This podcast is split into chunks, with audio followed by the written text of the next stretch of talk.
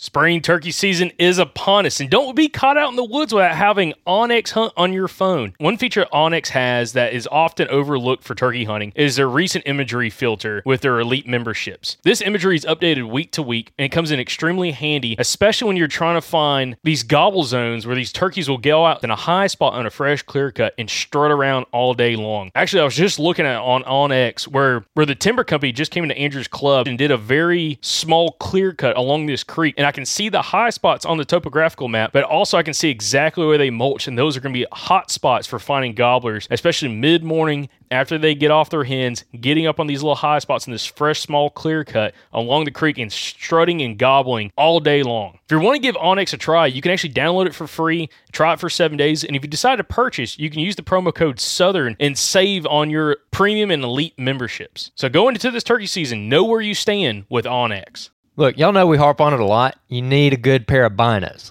Yeah, I never hunted with binos until I was almost into my 20s. I never did it when I was a teenager or anything like that, or when I was a kid. We never had binos. And when I bought my first pair of Vortex binos, the first binos I ever purchased back in like 2015, it immediately made a huge difference for me, especially in the turkey woods. So give yourself the advantage of a good pair of binos this spring, whether you're looking for more of like an entry level bino like the Vortex Diamondbacks or something really, really nice like the Razors. Vortex is going to have something for you. And hey, don't pay full price for it. Use our discount code at eurooptic.com. Use the code SGN10 to get a discount on any Vortex optics that you want to order. Again, that's eurooptic.com, code SGN10 to go get a discount on any Vortex product you order.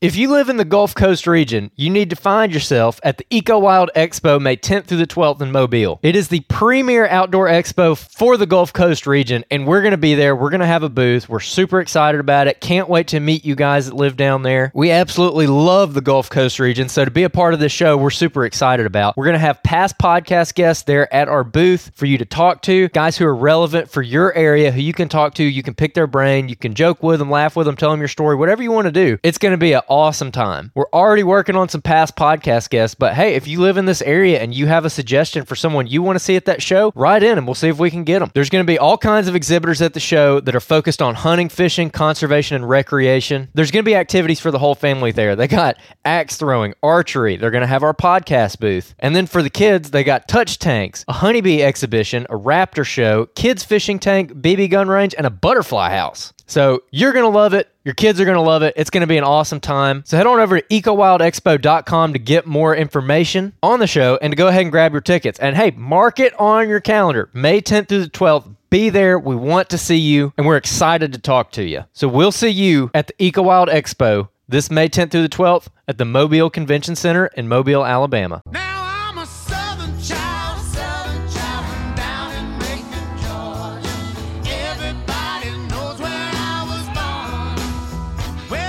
You're listening to the Southern Outdoorsman Podcast. Make sure you like and subscribe to the podcast. You can check us out on Facebook, Instagram, and YouTube. If you'd like to support the show, you can go to patreon.com forward slash the Southern Outdoorsman. Now let's get to the episode. All right, everybody, welcome back to another episode of the Southern Outdoorsman Listener Success Story. And it's Jacob here, and the Ginger Bow Hunter, uh, back on. Andrew was not able to join us tonight, uh, kind of like what happened last week with me. Um, but, anyways, I've got Luke Askew on the line here, who's a listener of the show and just had some awesome success, dude, killing a slammer Georgia buck. So, uh, Luke, I've got to ask, dude, how you doing after taking that big boy? I'm doing pretty good. it's gonna be hard to top that one. Oh, dude, yeah, oh for sure. Just the mass on that deer is ridiculous. And anybody that hasn't already seen, uh, by the time you're listening to this episode, hopefully we've had the uh, Facebook and Instagram post posted. So hopefully you'll be able to go and, and look at some photos of the deer. It's very, very impressive. And we're gonna kind of dive into, um, you know, kind of what what all kind of happened with this buck, but also kind of, you know, how did the podcast play a factor, um, which kind of goes into a question I want to ask you, Luke. Which is uh, first off, how long have you been a listener of the show? Probably about four months. Oh wow! So four months been listening to the show. What got you to start listening to the show then? Well, actually, I was at work one day and I was on Facebook and it popped up. I'm sure you've heard this guy. His name's Dan Infalt. Oh yeah, And he's a a B style hunter from, I think, up in like Michigan or was somewhere up in there. I'm not exactly positive on that, but I just started listening to all his podcasts, and then I'm like, well, he's not from Georgia. I need something that's relatable to that. And I just typed in like bed hunting for Georgia, and uh, well, well, Glenn Solomon's podcast popped up on y'all's uh, website, so I listened to his podcast, and that's when it all started. There, I mean, I started listening to everything I could get my hands on. Then, Awesome. Yeah, dude. Um, it, one thing that we'll talk about today is kind of how some of these episodes have related to kind of the area of the state that you hunt in and kind of have experience in, and kind of how certain things from different topics of the podcast uh, have played a factor for you. Um, that being said, since you've only been listening to the show for about four months now and kind of went down the rabbit hole, it sounds like listen to the show, applying different tactics, and going out and you know killing your biggest buck ever. Um, let me ask after listening to Glenn's episode because we actually just had an episode uh, on Monday. Uh, again, this this would it's going to be released tomorrow, Thursday, but on Monday we released an episode with the highlight reel. Uh, some of it actually had Glenn Solomon in it. So let Yeah. me ask: when you listened to his episode the very first time, what kind of opened your eyes to hey, there's a different way I can kind of go about chasing some of these bigger deer? probably the biggest thing was is uh, if you walk up on a hardwood bottom and see that it's pretty, like, oh, that's a good place to hunt. Uh, deer don't really look at it that way. They kind of look at it as, I don't want to walk out there in daylight. And probably for like 30 years, I was like, oh, that's a nice hardwood bottom. To go down there and hunt. And whenever he said uh, you need to turn around and start looking away from those areas, I was like, man, that's eye opening right there. I told one of my buddies, I'm like, I can't believe I've been hunting like that for like 30 years. Well, sometimes it just takes that one person to bring it up, and you're like, oh, that makes way more sense now. Thinking Oh, it. oh yeah. I mean, if I was trying to stay alive, I wouldn't walk across that either. So No, of course, especially you know with us in the southeast, uh, whether you hunt public land, private land, if you're hunting private land, whether you're hunting you know a family farm, lease, a club, you know a lot of us deal with a lot of hunting pressure, uh, and absolutely, I think a lot of us get sucked into oh man, it's a pretty hardwood bottom. Let me get down there and look at it, and uh, magically, you know, a deer, you're just gonna hopefully uh, have one appear out of nowhere behind a tree uh, in Yeah. that wide open bottom. Um, so that's.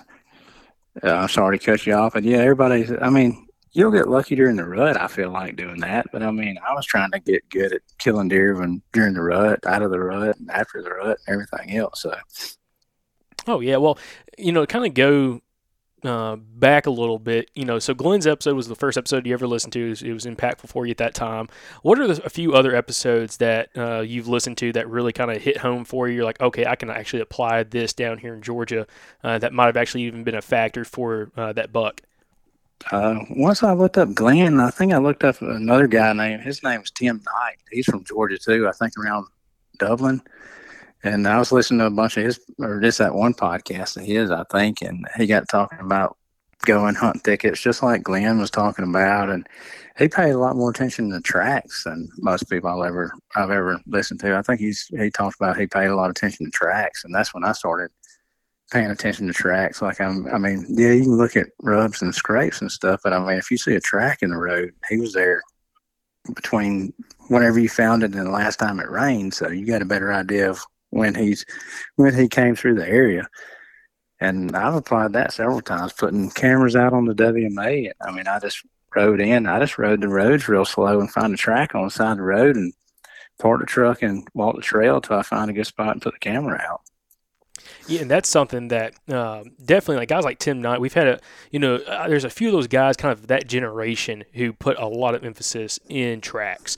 Um, and I'd say that's probably one of the, you know, it's probably one of the most simple signs uh, that you know a deer's been there, but one that's very overlooked uh, for a lot of people is just looking for those tracks, especially those big tracks telling you that there's a big buck in the area or just a heavy bodied deer at least.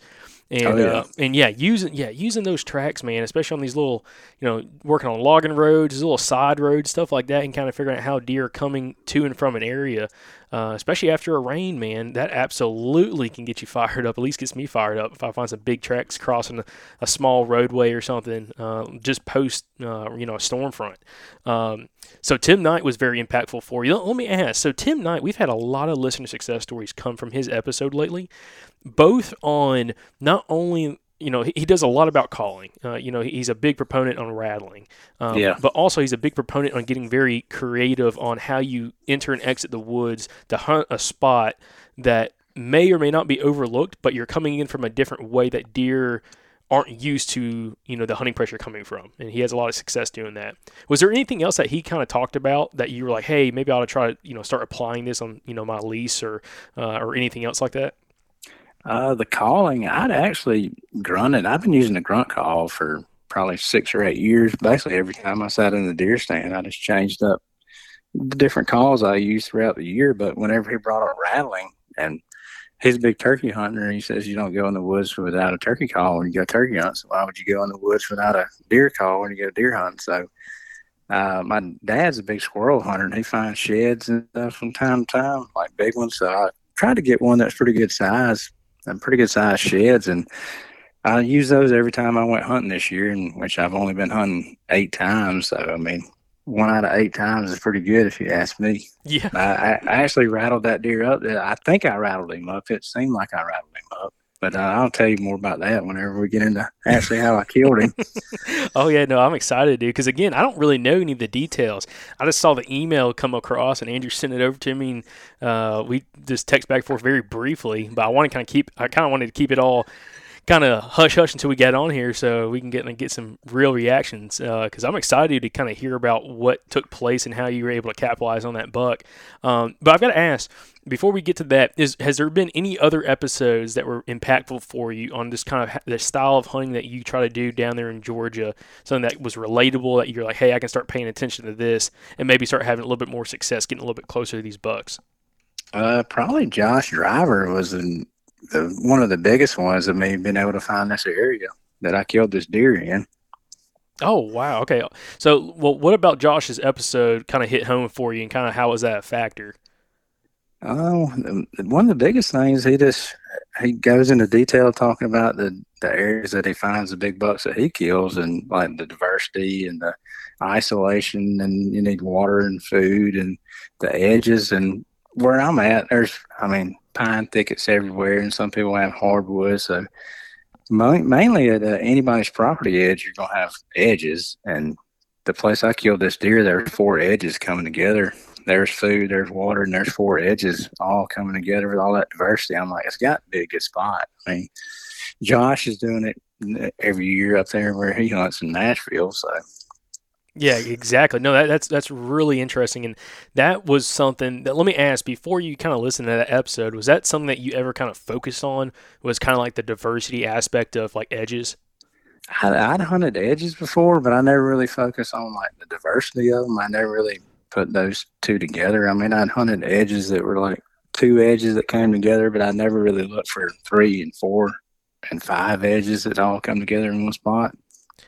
Now, again, since you've only been listening to the show for four months, which is awesome, dude. I mean, again, just be listening to the show for that short period of time, but having success like this, uh, just kind of learning stuff, you know, in a very quick manner is awesome. And that's one thing that gets us really excited about producing the show and, and putting content out there is that people like yourself going out having awesome success from one of the guests coming on the show and kind of sharing that knowledge with uh, with us. Um, but with Josh Driver's episode has been very impactful. By far, the most amount of listener success stories has come from that episode versus any other episode. And the episode I think we're talking about is episode 141, the first time we had Josh on, where he really dives really deep into like the diversity, the isolation, uh, and everything needed uh, to really hold a buck in his core area. Um, yeah.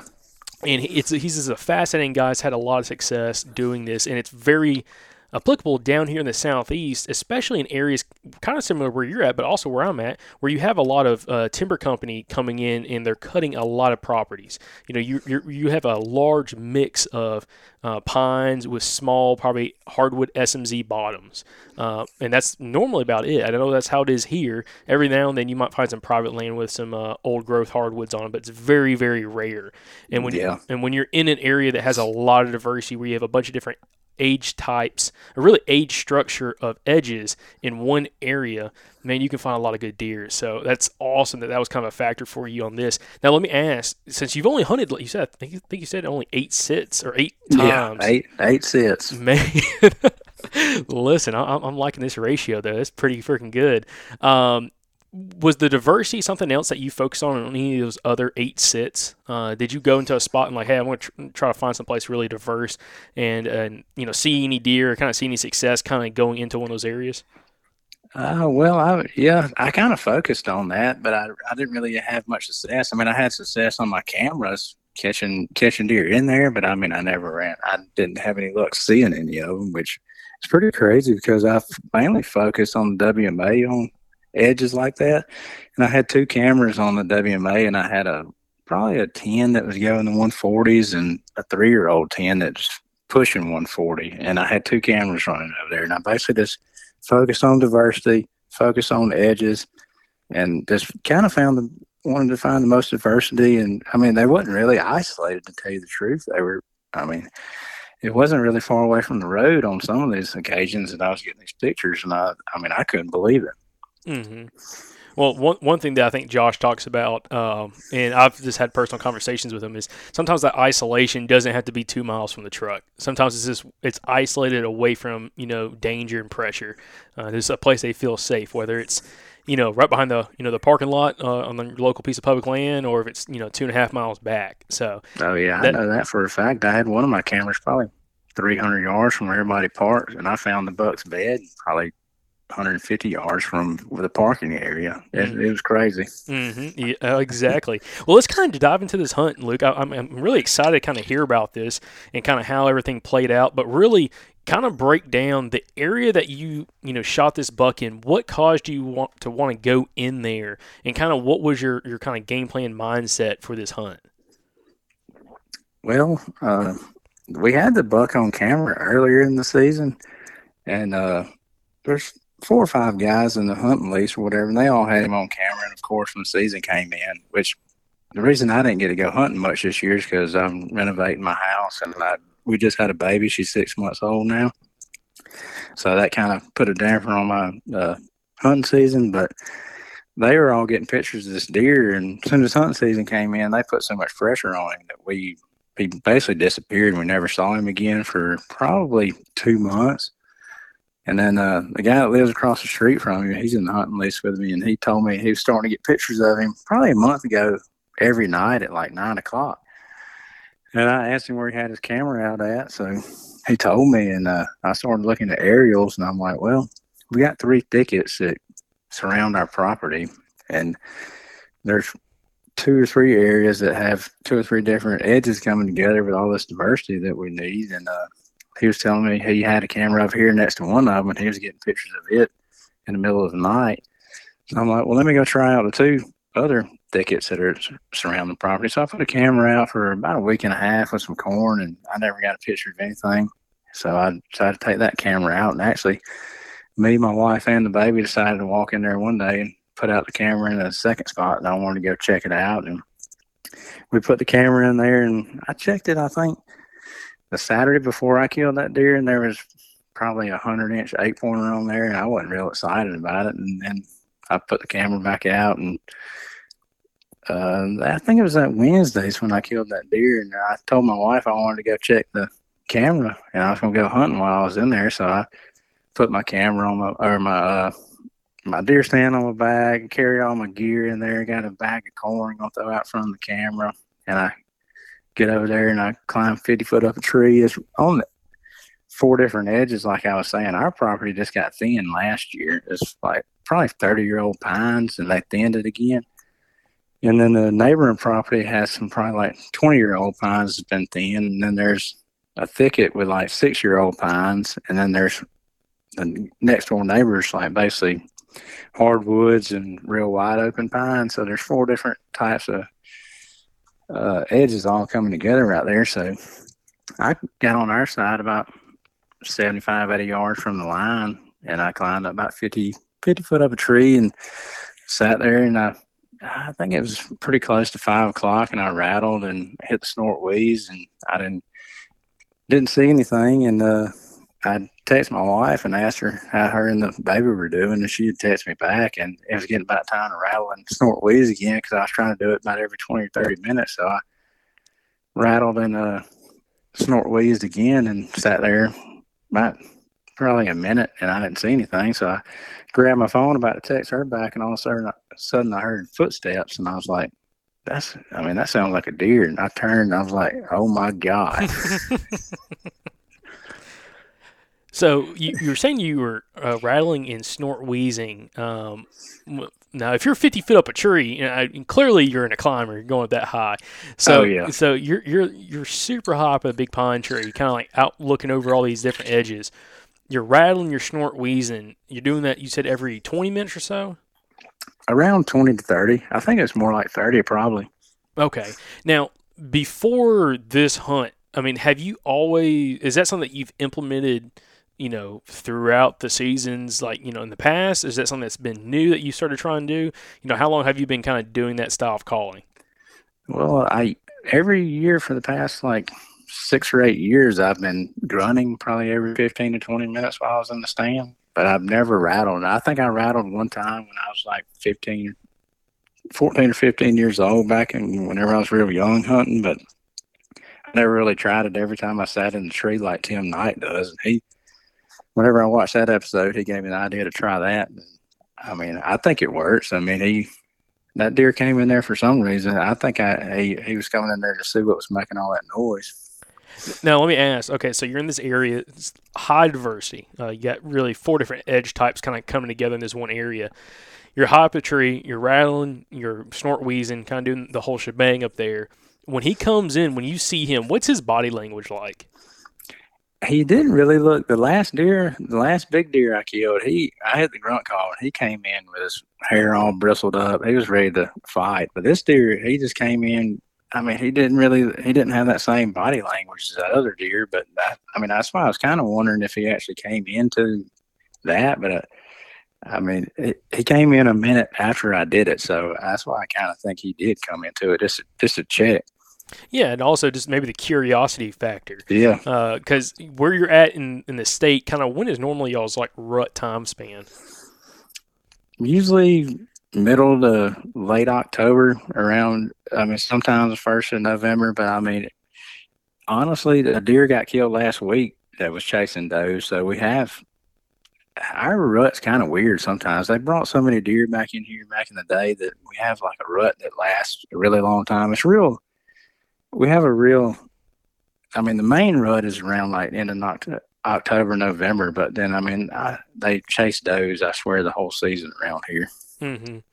Well, that's that's very relatable to the different parts of the uh, the southeast. I know Alabama's like that uh, in different areas as well. Just especially when you have so many does, they don't all get bred, but also like you know, you'll you'll be in an area like a small river, and one side of the river, you know, they they rut in early December, and the other side of the river, Yeah. they're they're in late December going into January, and literally those deer are you know half a mile from each other to a mile from each other. Um, so it's it is crazy. So all right, so let's kind of get back to this buck, Luke. So this buck comes in. He comes up from behind you. Is he coming in with like like a wind advantage? Is he like walking into the wind when he's coming to like check out this noise?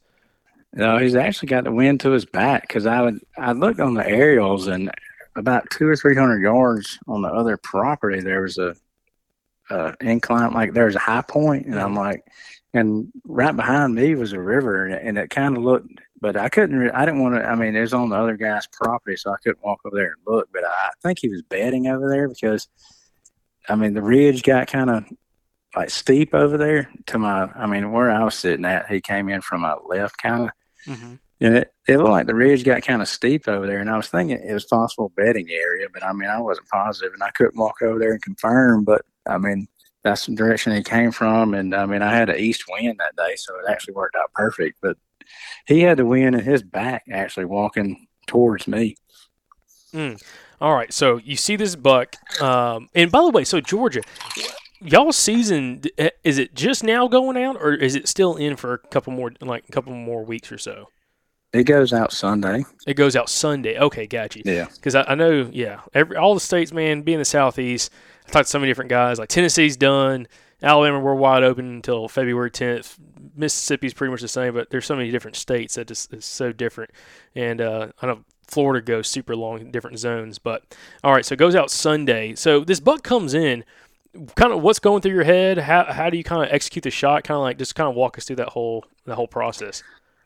Well, as soon as I see him, I, I mean, I know exactly what bucket is because all the guys in the club are showing me all the pictures of him. And I'm like, I can't believe this deer's like right here, right now. this is crazy. And uh, he comes walking up through there, and he goes through like two or three openings, and I couldn't.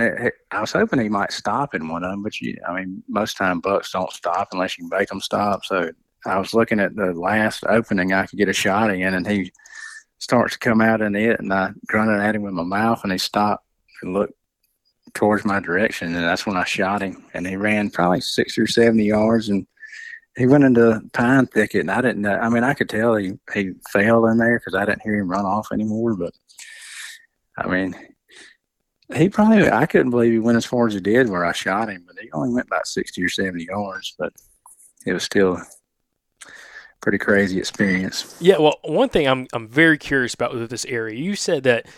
Well, first off, how many guys are in y'all's lease? I think there's eight of us, So there's eight of y'all. How many how many acres are we talking here on this lease? around 300. Oh, okay, gotcha. Okay, so there's per acre. You know, it's a pretty nice amount. I mean, a decent you know amount of guys kind of hunting a property like that. So uh, all these guys kind of going after this deer kind of early in the season, put some pressure on him. Where you finally killed him at was it? How did, how did that relate? That area relate to where like some of that hunting pressure was coming from? Uh, you know, from your guys. Uh, I mean, it, they were actually getting pictures of him at the other side of the property, and they would get a random daylight picture of him every once in a while, and mainly night pictures. So I I wasn't sure if he was actually living in that area. He very well could have been back there on the where I killed him at the whole entire time. He just quit going up there to the front side of the property when they put all that pressure on him. And see, that's exactly what I was wondering. And again, you never know. You can't really ask a deer, uh, you know, what was going through his mind. Plus, he's dead right now, and hopefully, probably going on the wall. If I had to guess, deer looking like that. Yeah. yeah, I'm planning on it. That's what. well, um, th- so that's dude, that is freaking awesome. So you played it out. You were able to get this buck. Now I gotta ask, what's the reaction from the guys in the in the in the lease when you when you knocked that deer down? I mean, uh, it's it's got to be.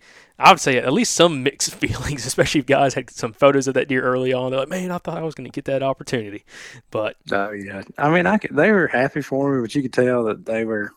I mean, they might have been a little upset as they wanted to kill it, but they were still happy for me that somebody on our lease killed it. That's the way I am. If somebody on our lease kills it, I'm way more excited if I find out a guy on another property killed it.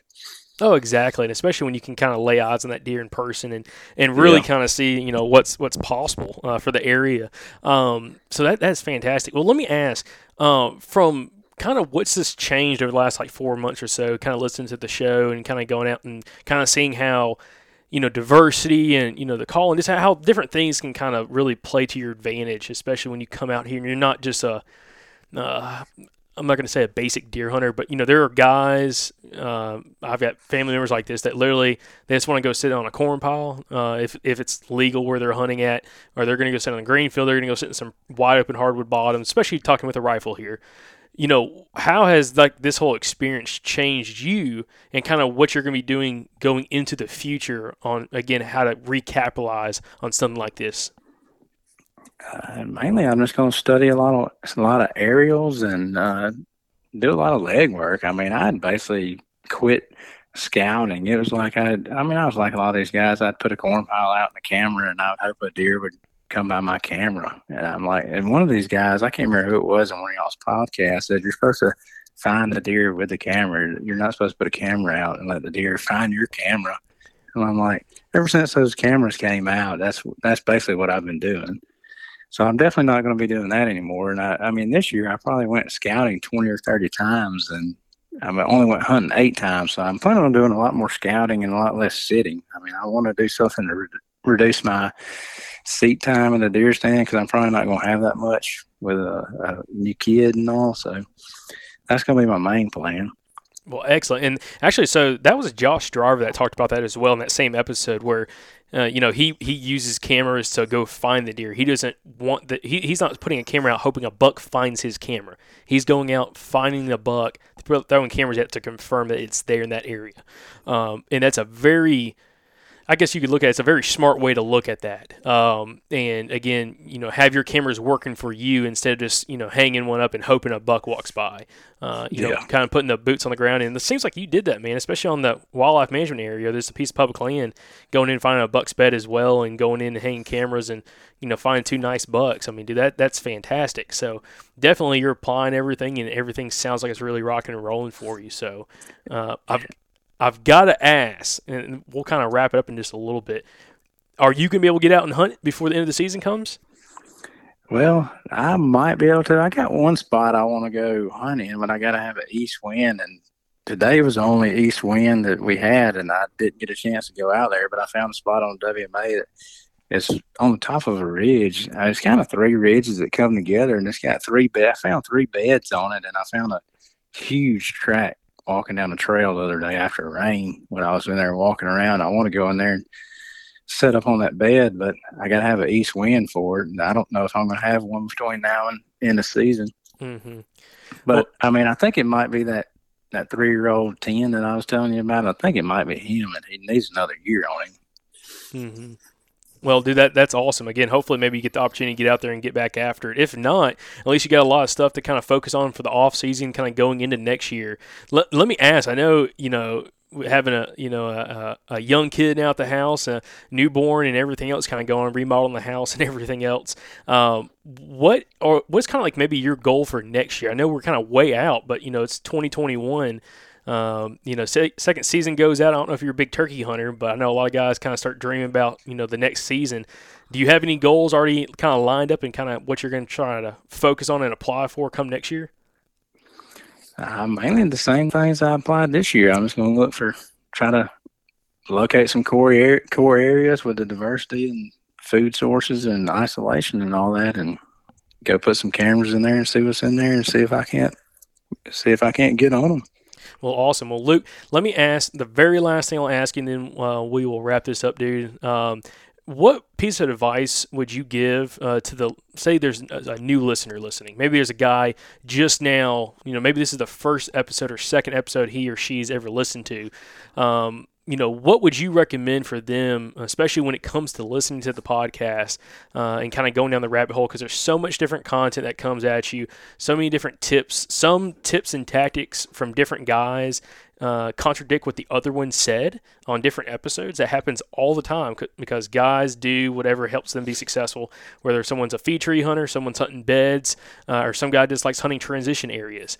Um, what piece of advice would you give listeners to keep from getting distracted and maybe um, the best way to say it is just getting getting overwhelmed with everything that's kind of coming at them when they listen to you know a bunch of different episodes. Uh, I guess it would just be like uh, try to find something that applies to them and they understand, and just go after it and try it out. I mean, and if it doesn't work, try to find something else that works. I mean, don't be scared to try something new because I mean, I tried all kind of different stuff this year, and I mean, it paid off. I, at least I think it did. So uh, that's about all. I, I mean, that's about all I did is just I try to.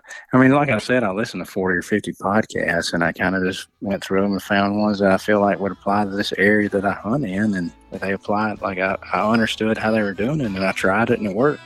So that'd be my advice to anybody. Excellent. All right, well, Luke, man, congratulations on a just a big freaking Georgia buck. Um, personal best, and again, dude, just thank you again for coming on the show, sharing just kind of your experience, and uh, you have a, a blessed rest of your week. All right, you too. Thanks again, everybody, for tuning in to another episode of the Southern Outdoorsman. And thank you to Blackberry Smoke for the music for the podcast. Also, to follow along with us, make sure you check us out on Facebook, Instagram, and YouTube. And if you'd like to support the show, you can go to patreon.com forward slash the Southern Outdoorsman. Until next time, y'all stay Southern.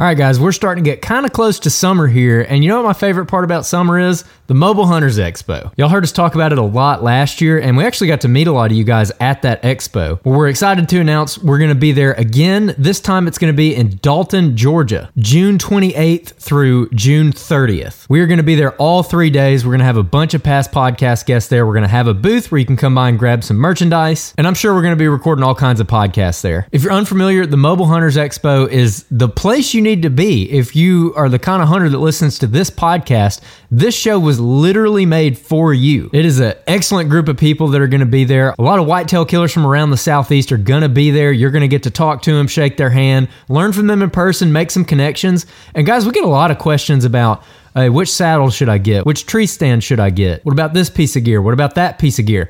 How do I meet other hunters who want to hunt the same way that I do? You know, finding a good hunting buddy. The Mobile Hunters Expo is a place for all of that. So you guys don't miss it. June 28th through the 30th, Dalton, Georgia. We'll see you there.